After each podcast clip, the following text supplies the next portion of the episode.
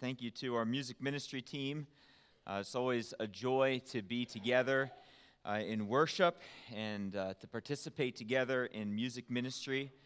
So I'm just very thankful for their gifts. at this time, we want to make sure that we dismiss our children to go downstairs if they would like to. They can head that way. And I want to take a moment just to rejoice in yesterday and the great work uh, that God did in our community. We had our great giveaway yesterday, and it's, it's so cool. This week, every year, is such a neat week because there's so many volunteers that are a part of CMBC who come uh, all throughout the week and they sort, they bring items and goods from home. And then yesterday, I pulled in and there was already a line of people going both ways. And, and it was it was just a beautiful scene as I pulled in to see some of our elders and some of our congregants, some of our lay people uh, in that line praying with our community and uh, having the opportunity uh, to pray with people throughout the day and to just be present for our community through this ministry. Uh, it's just a, a, wonderful thing. And so I just I want to give uh, our volunteers, Amanda and her team, a round of applause for the great work that they did yesterday. And you know, friends, it's not finished. Uh, I, something that really, it actually dawned on me last night, and I thought, you know, I want to share this this morning. Uh, we have this communication form in the weekly every week. And you know, yesterday, one of the things that we collected as we prayed with folks from our community is that we collected prayer cards. A number of folks uh, were willing to offer uh, and give us ways that we could be praying for them. And we want to invite you, our community, uh, to help us pray for the folks that came yesterday. Uh, we'd love to see uh, a team of people from CMBC praying, actively praying for people in our community. And so this isn't in or on our form today, but if you take this white prayer card or this white communication form out of your weekly today, and if you just write on this blank space on the back, hey, I would love to commit to pray for those who came to the great giveaway. We will make sure that we get those prayer concerns to you so that you can commit to praying for people in our community. It's just one way that we can continue the ongoing ministry of being present uh, and caring for those that God has placed uh, right around us here at CMBC. And so just take a moment, maybe today at some point, maybe now, maybe at the end of the service, and just indicate that you would be willing to pray for those who gave us prayer concerns yesterday on prayer cards, and there were many. And uh, we'll make sure we get that list of prayer concerns to you so that you can be praying for them. Thank you so much for helping us uh, care for our community in this way and, uh, and just love uh, those that God has placed uh, before us. So, I have a question for us this morning. Uh, let's do our memory verse first, and then I'll ask the question. Uh, it'd be good not to forget that. Our memory verse is from the book of Mark, and I'm excited because we're headed to Mark this fall. We're going to be going through the Gospel of Mark uh, beginning in September. I'm very excited for the time we're going to spend in the Gospel together. Uh, let's say the verse for this month. Then Jesus called the crowd along with his disciples and said to them, if anyone wants to become my follower, he must deny himself, take up his cross, and follow me. Mark 8 34. Wonderful. Disciples certainly were looking to Jesus as their example. And so the question as we begin our corporate time of study this morning is who do we look for for guidance and direction? In this world? Who are our mentors? Who are our leaders? Who are the teachers? Who are the guides that we are following? As we navigate our window of time here on earth, we realize from a very young age that if we are going to make it here, if we're going to survive and thrive in any meaningful way, then we need to be willing to learn from those who have gone before us. And this begins even as young as infants and toddlers. Think about how we learn to walk. Someone holds our hands to help to keep us from falling. We look up as toddlers to those who are ahead of us, who are moving. We want to be like them. And so there's, uh, there's this uh, anxiety that's built within us. We want to learn to walk. And as we grow into our adolescent years, we learn how to talk and think and reason from those that God places around us. As teenagers and young adults, we look for examples of people who are living in congruence with the messages or the words that they're speaking. And as older adults, this trend continues. We are communal people. We don't live in isolation, or we shouldn't. And we very much need one another to learn how to love, to live, and to serve for God's glory in this space that He has planted us in. We all need consistent and faithful examples to model or pattern the attitudes and the behaviors of our lives after. And in today's text, Paul is going to address this very need. The examples among us today in this world are many, but all of us would agree they're not all good. Amen? A lot of poor examples out there. And the same was true for this young and newly forming Christian community in the ancient Roman city of Philippi. Now, of all the Roman cities, Philippi was truly unique among them in that it tried very intentionally in its layout, in its architecture, and even in its social structures to appear as a miniature version of Rome. But was the city of Rome and the way of Rome the prime or the premier example for this first Christian community in Europe to model or follow? Or was there a better image or a better model available? For the early Christians in Philippi and for Christians, for those of us who know the Lord and who are alive in the world today, Paul wants to be clear on our source of encouragement, on who our example is, and on the eternal hope promise to those who cling to the example. So if you have your Bibles, we're going to be in Philippians chapter 2. You can turn them on. If they're on your phones, or you can turn to them if you still carry paper copies. We're going to be in Philippians chapter 2, looking at verses 1 to 11 today. And as we do that, we're going to be considering the following three questions. First, as those who have received and experienced encouragement in Christ, what is our appropriate response? Then, as we're being drawn together as Christian communities, whose example are we to follow? And then finally, what is the promised hope within this example that should motivate our obedience and endurance? Before we read from God's word, let's pray and ask Him to help us. Father, this is a good time to be together. It's a good time to worship as a community, to recognize that you are the God who is above all, above all powers, above all thrones, above all wonders our world has ever known. And yet, and yet, you sent your Son to us. And he took the fall that we deserved. And as we approach scriptures like this, Lord, these are the ones that most disrupt us because we're looking into the example of the one who was perfect. And we feel so inadequate.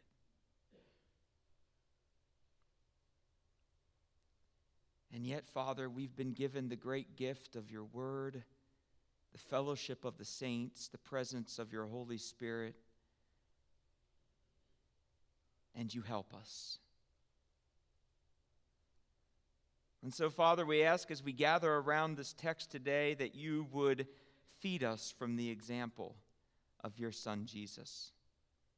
Help us to form as a community of Christians that truly want to model and live out the way of Jesus in our community, knowing, knowing that it is this example, that it is this model that you use most powerfully to help your communities be salt and be light.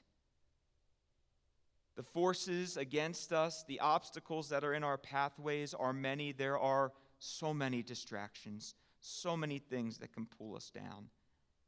We acknowledge this morning, Lord, that we need your help, your guidance, your wisdom to live in a manner that's worthy of the gospel. In our time together today, we would pray that you would help us. In Jesus' name, amen. Philippians 2, verses 1 to 11, we are going to read uh, the entire portion of 1 to 11 uh, before we start to break it down together. Philippians 2, 1 to 11. So, if there is any encouragement in Christ, any comfort from love, any participation in the Spirit, any affection and sympathy. Complete my joy by being of the same mind, having the same love, being in full accord and of one mind. Do nothing from rivalry or conceit, but in humility count others more significant than yourselves. Let each of you look not only to his own interest, but also to the interest of others. Have this mind or attitude among yourselves, which is yours in Christ Jesus, who, though he was in the form of God, did not account equality with God a thing to be grasped, but made himself nothing taking the form of a servant, being born in the likeness of men, and being found in human form, he humbled himself by becoming obedient to the point of death, even death on a cross. Therefore, God has highly exalted him and bestowed on him the name that is above every name, that at the name of Jesus every knee should bow in heaven and on earth and under the earth, and every tongue confess that Jesus Christ is Lord to the glory of God the Father.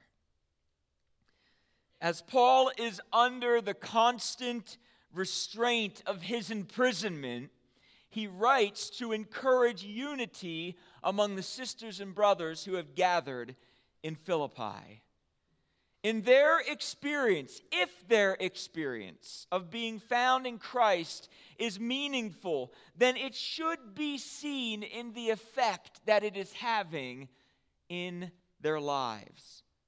Paul's words are specific as he describes what a true life in Christ produces, both within congregations of disciples and the individual believers who are a part of those congregations.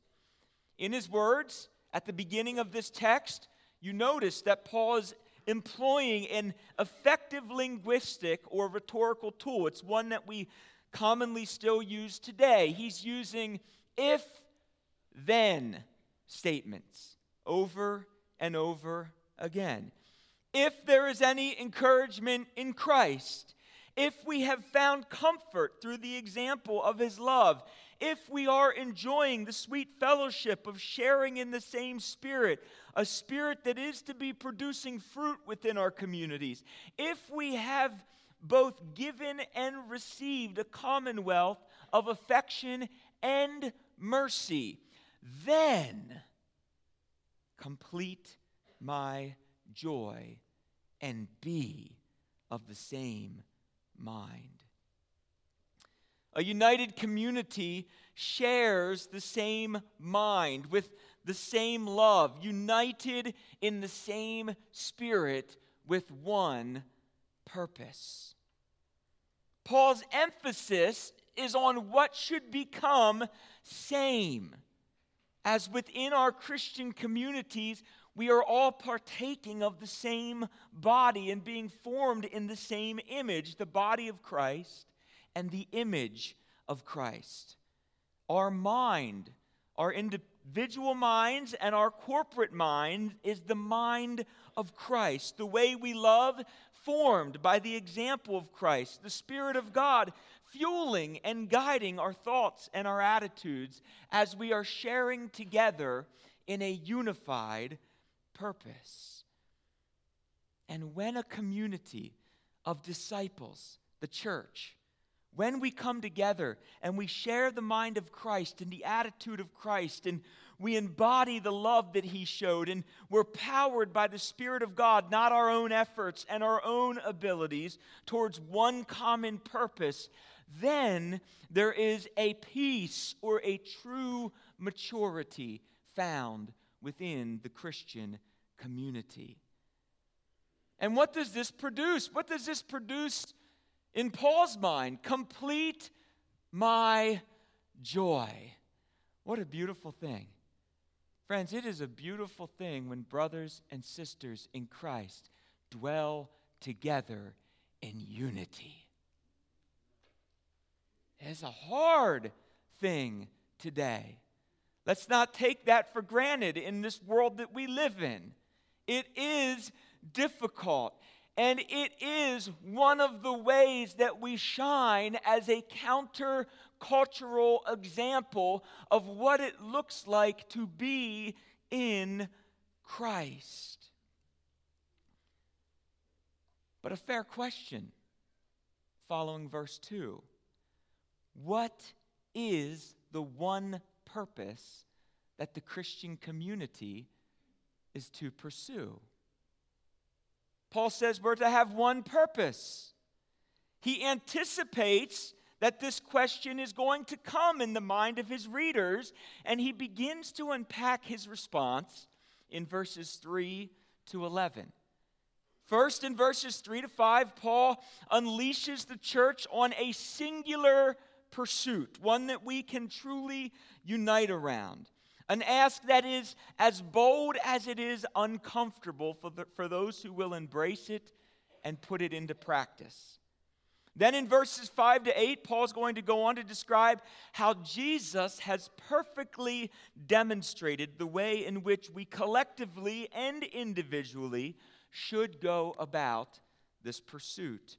Before finally, in verses 9 to 11, turning to how God responded to the perfect way that was laid forth by Jesus. Let's begin with Paul's purpose as it's revealed in verse 3. Take a look again.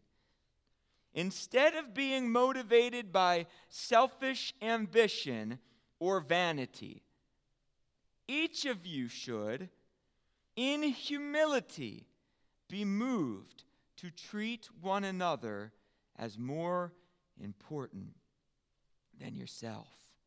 As I was wrestling with this text this week, a question came to mind What does selfish ambition and vanity look like in the Christian community?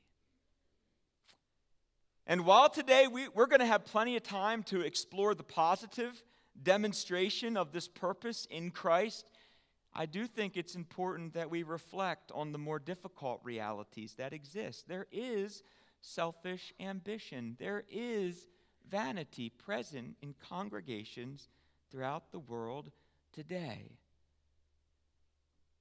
And when they rear their ugly heads, how do we know?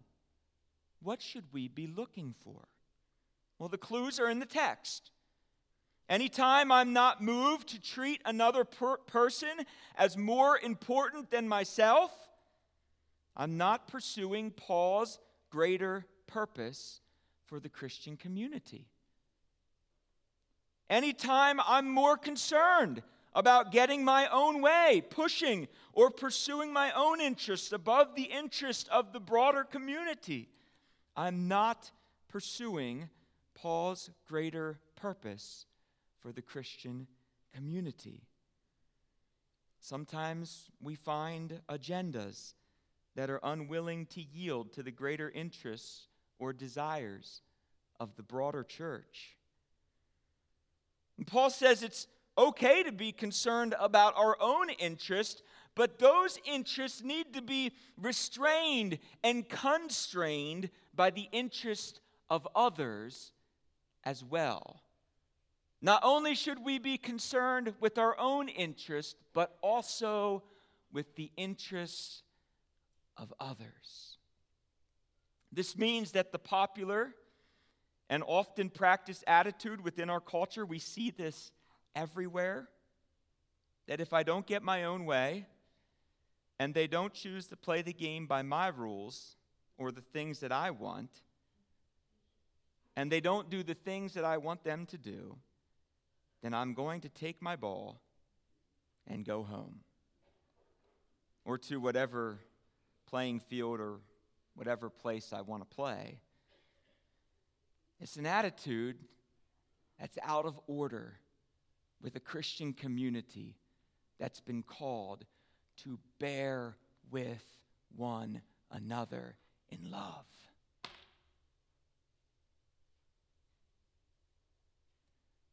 Bearing with one another in love means sometimes I will not like the things that happen.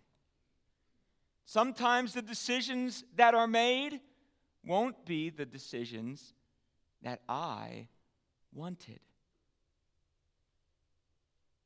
And true humility in these situations, the humility of Christ, requires that we stay within communities that are imperfect rather than always looking for greener grass somewhere else. This is a challenge in our culture everywhere. You've heard it said, it's why we have this colloquialism the grass is always greener. Did you ever see that cow with its neck so far out? And you wonder, is it worth getting zapped as you pull the head back in? Was that little blade of grass worth it, buddy? I hope so. It, it just, and we get there and we settle in and we find out, oh my, there really are no perfect, there are no perfect places of employment out there. I thought my old job was really bad, but man, I got into this new one, and, and man, it was great at first, but ugh, I just don't know now. It turns out the people here are pretty bad too. Man. it's all right here. Not talking about here.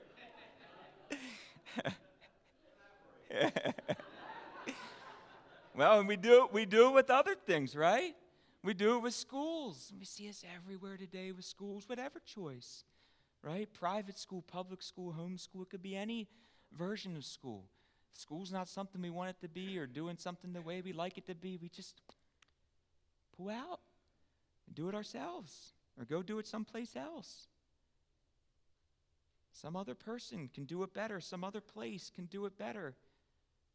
But, friends, as long as we're here on earth, the reality is here we are always going to be in messy and imperfect communities. Because we're messy and imperfect people. And we clean up really nice on Sunday morning, and we try to. But we can get a little bit behind the scenes and know that each of us has a drunk, junk drawer.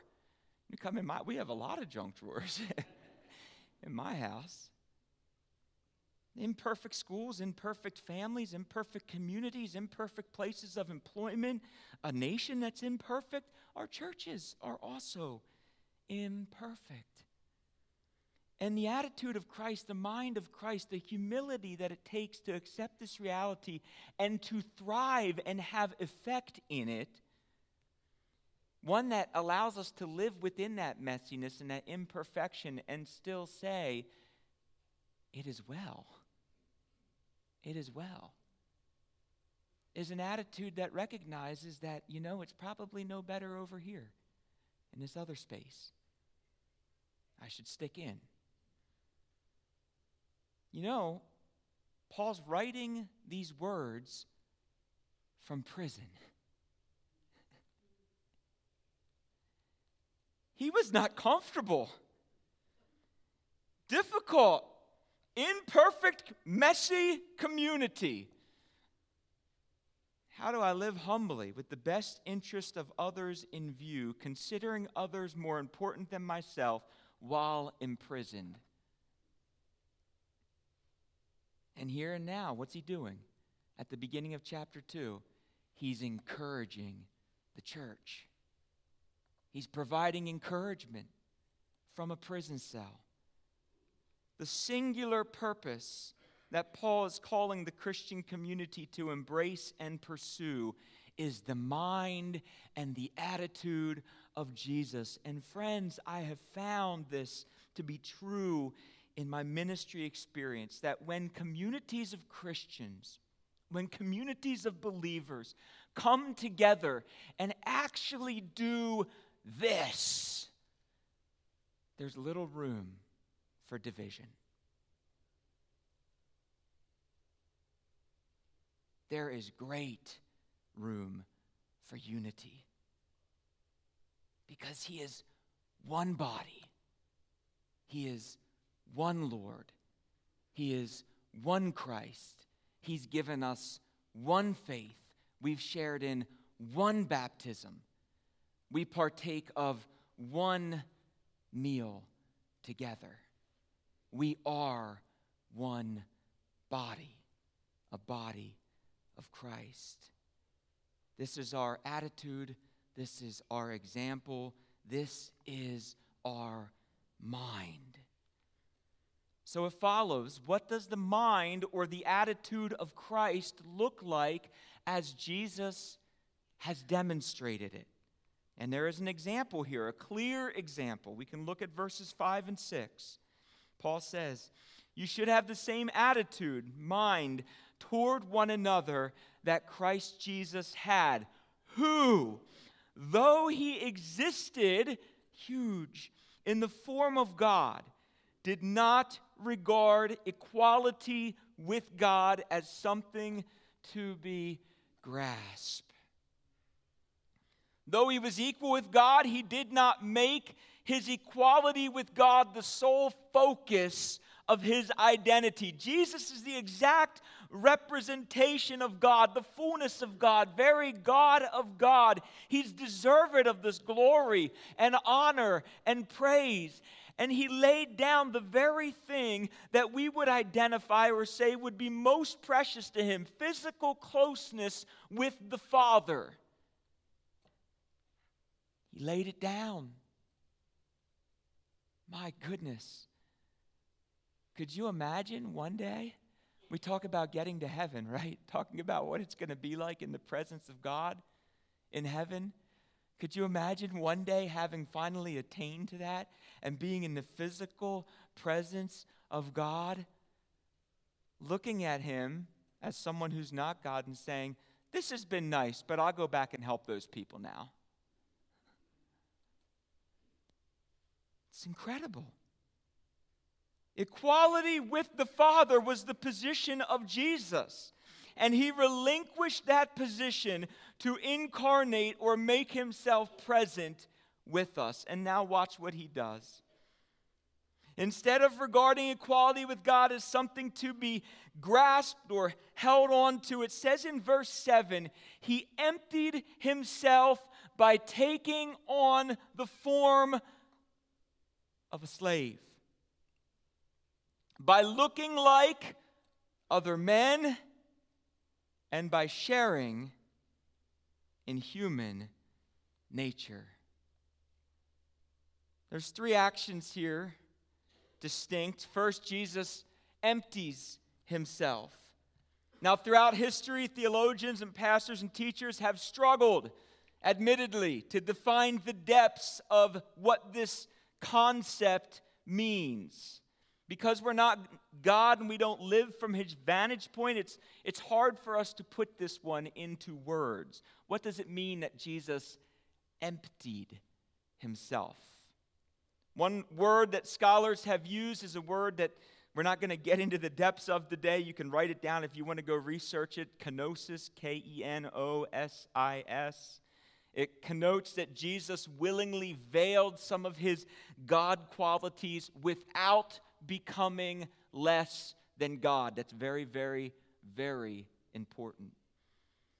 One thing is for certain whatever this concept of Jesus' self emptying means, he was always and is always eternally, fully God. But what this phrase suggests is that in some manner, while he was on earth accomplishing the work that the Father had given him to do, Jesus obediently and submissively accepted God's will as his own. This means that in order to truly live as a man, he had to somehow veil the effect and power of his deity. I don't know how he did this. One day, friends, this will be a great question to ask God in heaven. To what extent and how did the how did your emptying of yourself how did that work? We wrestled with that one, God, here on earth many, many years. He empties himself. He gives up his life. We sang it today. He becomes sin without sinning. He's crucified and buried by the very ones that he had a part in creating. And God's power at work within him raises him from the dead. And what is captivating about this whole reality is that as, as God, at any point, Jesus had the power within himself, as God, to vanquish and destroy his enemies. And yet, he remained obedient, not considering himself as equal with God as something to hold on to. Jesus knows that God is going to be glorified by this tremendous act of love. And he knows that many sons and many daughters will be brought to glory through his sacrifice and obedience. So, as Paul suggests in verse 7, Jesus serves humanity. And this is confirmed by Jesus himself. Mark chapter 10, verse 45 For even the Son of Man did not come to be served, but to serve, and to give his life as a ransom for many. So Jesus takes on the form of a slave. It's characterized by him being willing to look like other men. The evidence that Jesus truly empties himself is recognized in this incredible action of taking on the form of a slave and coming to serve. Now, over the last three to four years, we've heard a lot of talk in our culture, in our world. A lot of slogans, a lot of phrases have been thrown out there love over fear, faith over fear, courage. We've seen messages about that, and boldness, and all of this stuff. But do we want to really look at courage personified? Do we want to really look at faith personified? Because this is it right here. Jesus' example. Courage personified. The greatest act of love was also, all at once, the greatest act of courage in the history of humanity. This is it. If we're going to say things like faith over fear or love over fear, if we're going to encourage sisters and brothers to live courageously in this world, then the example that we should point them to or aim them at is this example in Philippians 2 the example of Jesus. And as we do this, to, to keep a mindset that is focused on doing the will of the Father, living as holy and set apart. As Paul later will go on to say in verses 15 to 16 in this very same chapter, I love this. We've had our some of our children uh, from time to time have had to copy this verse. It's a good one. Some of these verses. Do everything without grumbling or arguing. We could just preach a whole message right there, right? We'll stop. So that, so that you may be blameless and pure, children of God, without blemish, though you live in a crooked and perverse society in which you shine as lights in the world by not clinging to something that the culture tells us that we should cling to or the world tells us that we should cling to, but by holding on to what? The word of life. Cling to that. So that on the day of Christ, I will have reason to boast that I did not run in vain nor labor in vain. And as we're living out this model and this example of Jesus in our world, the very thing, the very one we are to cling to is described in verse 16, the word of life. And it's a deep phrase, it's a meaningful phrase, it's a phrase that encompasses Jesus, his word, and the hope of the gospel. When you see that term, word of life, it really carries all three of those things together in one phrase. It's beautiful. We follow the attitude of Jesus when we lay down the valuables that the world or the culture tells us to cling to in favor of clinging to Jesus and His Word. Serving Jesus, His church, and the people He draws into our lives with the life giving hope of the gospel. I saw this yesterday in so many ways, alive and active here in our own community, as some of our folks were out and about sharing, just sharing with those the hope of the gospel. I actually had a man pray with me. You know how cool that is? When you have somebody, if they can pray with them, and then you pray with them, and they say, Can I? His name was Philip. Say, Can I pray with you? I said, Well, yeah, let's do it. It's hope. What a beautiful thing. Pray with another brother or sister in Christ, someone we don't even know. We heard that testimony from our students that went on the trip. One of the highlights was getting to walk around town and just pray with people. Jesus, he, he's emptying himself. He's taking on the form of a slave. And then finally, as Paul describes in verse 7, he shares in human nature.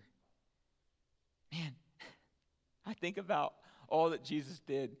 And, and I think about the cross and that night in the garden and he's sweating drops of blood.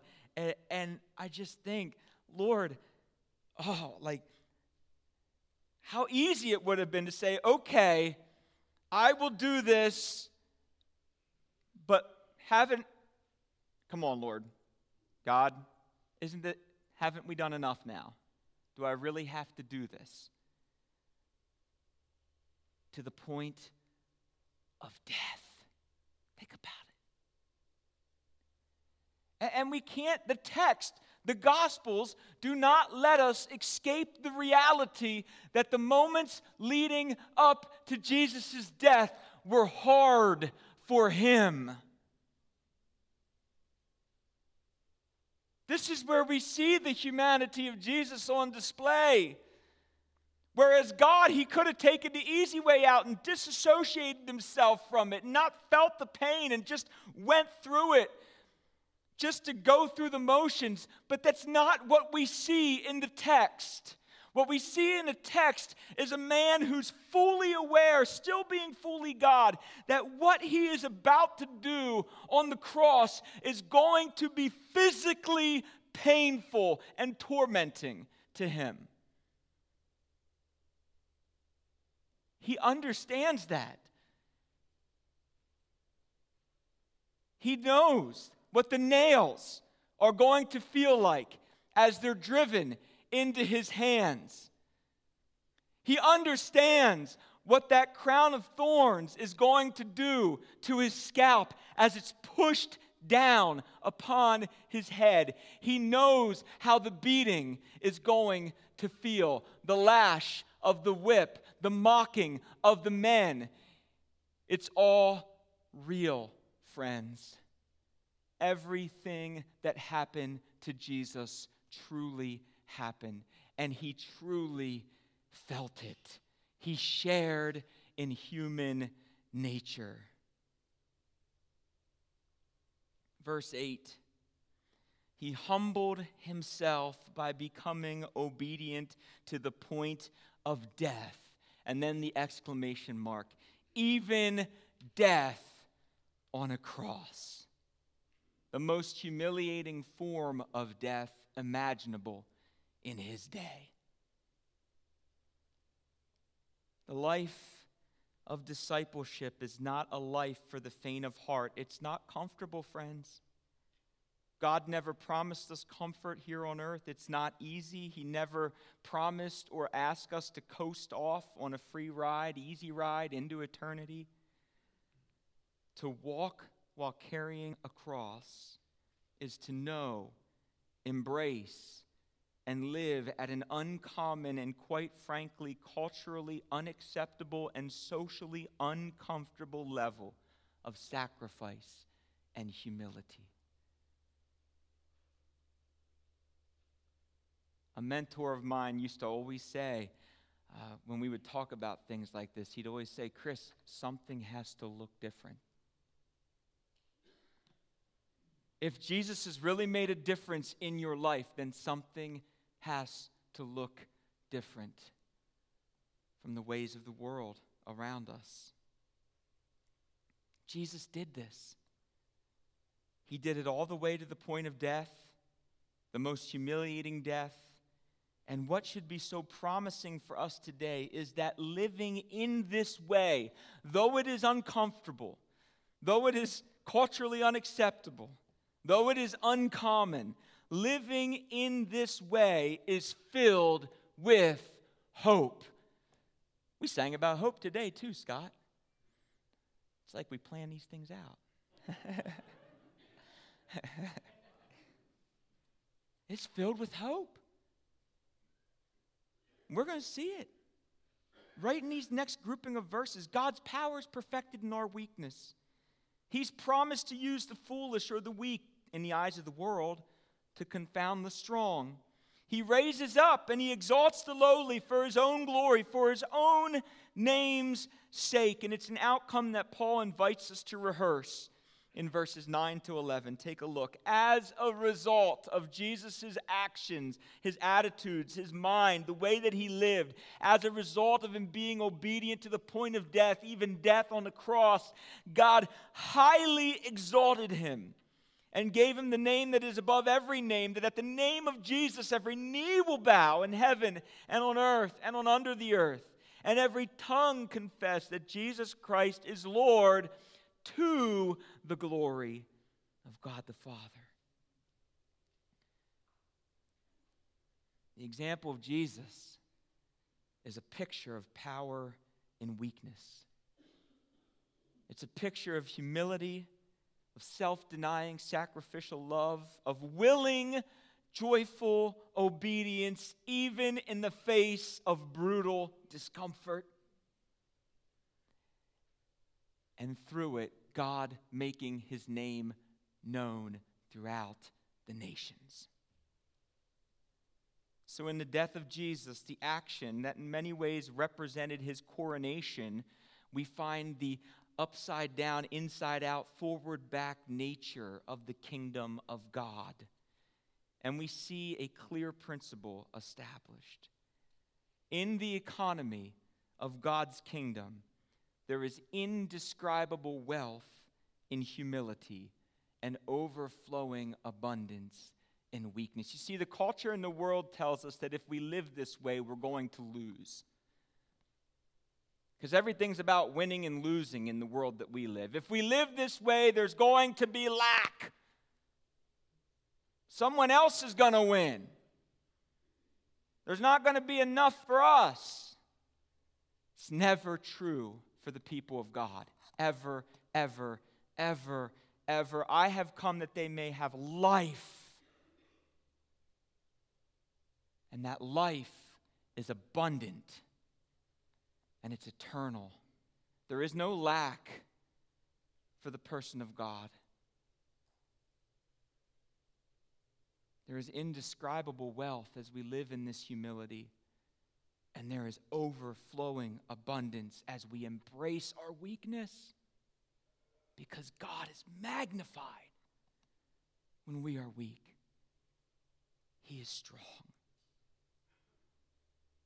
Paul envisions as he transitions in verse 9 with the words, As a result of Jesus' obedience unto death on the cross, God highly exalts Jesus and gives him a name that's above every name, so that the name of Jesus everyone bows and every tongue confesses. One day, friends, every knee will bow. Today might be the day. If you're here, if you're listening, if you're in this room, if you're watching online, today might be the day that your knee or your heart will bow and receive Jesus as Lord for the first time. This is the greatest, what you're seeing in Philippians 2 is the greatest act of love. It's an act that has reverberated throughout eternity. God the Son giving up his position with God the Father. And as a part of this act, by the best words that we can describe it, Jesus takes on the flesh of humanity. He participates in human nature and all that's a part of it except for sin. He lives perfectly, without blemish, without sin and doing so in order that one day, when his father called, he would lay down his life, taking the punishment that we deserved, covering the debt of our sins, and canceling our sentence of death. All of this, friends, so that as we sit here today, as you watch from home, we would have a way to be made right with God. Jesus is the only way. Amen? He is the only way to be made right with God. The way he describes himself as the way, the truth, and the life. All who come through the Father through Jesus, acknowledging and turning from their sins, calling upon the name of the Lord, will be saved. And this salvation isn't for our glory, though one day we will be glorified, it's for God's glory. Salvation belongs to the Lord. This is the gospel, friends. This is the good news. We have sinned, fall short of the glory of God, and God did not leave us dead in our trespasses and sins, but He sent a solution, and that solution was His Son. He went to the cross, He died for our sins. There is a good and gracious Savior who is alive and able to set us free today and make us righteous. And his name is Jesus. And I have to tell you today that this, this free gift of salvation, friends, it's not something we earn. It's not something we work towards. It's not something that we merit. It's free and it's available right now to anyone who's listening, to anyone who's here. There's nothing you have to do. The Bible says, confess with your mouth Jesus is Lord, believe in your heart that he's been raised from the dead. You will be saved. That's it. If you've never known a love like the love that was described in this text today, I pray that right now, we're going to give you the opportunity. We're going to all bow our heads together. And we're going to pray. We're going to give you the opportunity right now. Now's the time. Now's the moment. You're hearing the gospel. There's no need to wait. Believe in your heart, confess with your mouth, and today can be the day of your salvation. Bow with me.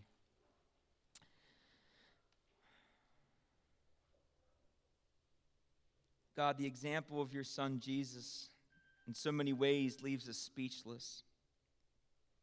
We see it. We know it's something that we cannot attain to. Lord, we know that you have to do the work. And what a beautiful reality as we look in the text that you have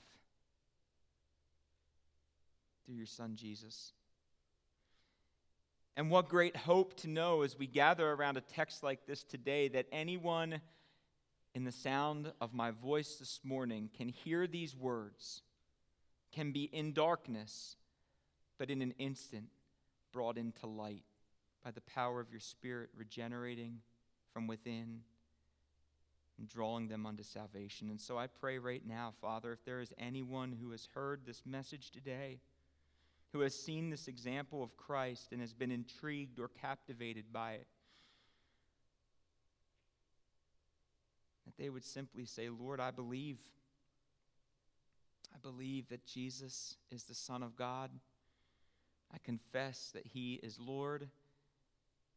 I acknowledge that I cannot save myself, that I am a sinful person that's in need of a Savior. And Lord, right now, in these moments, I turn my life over to you.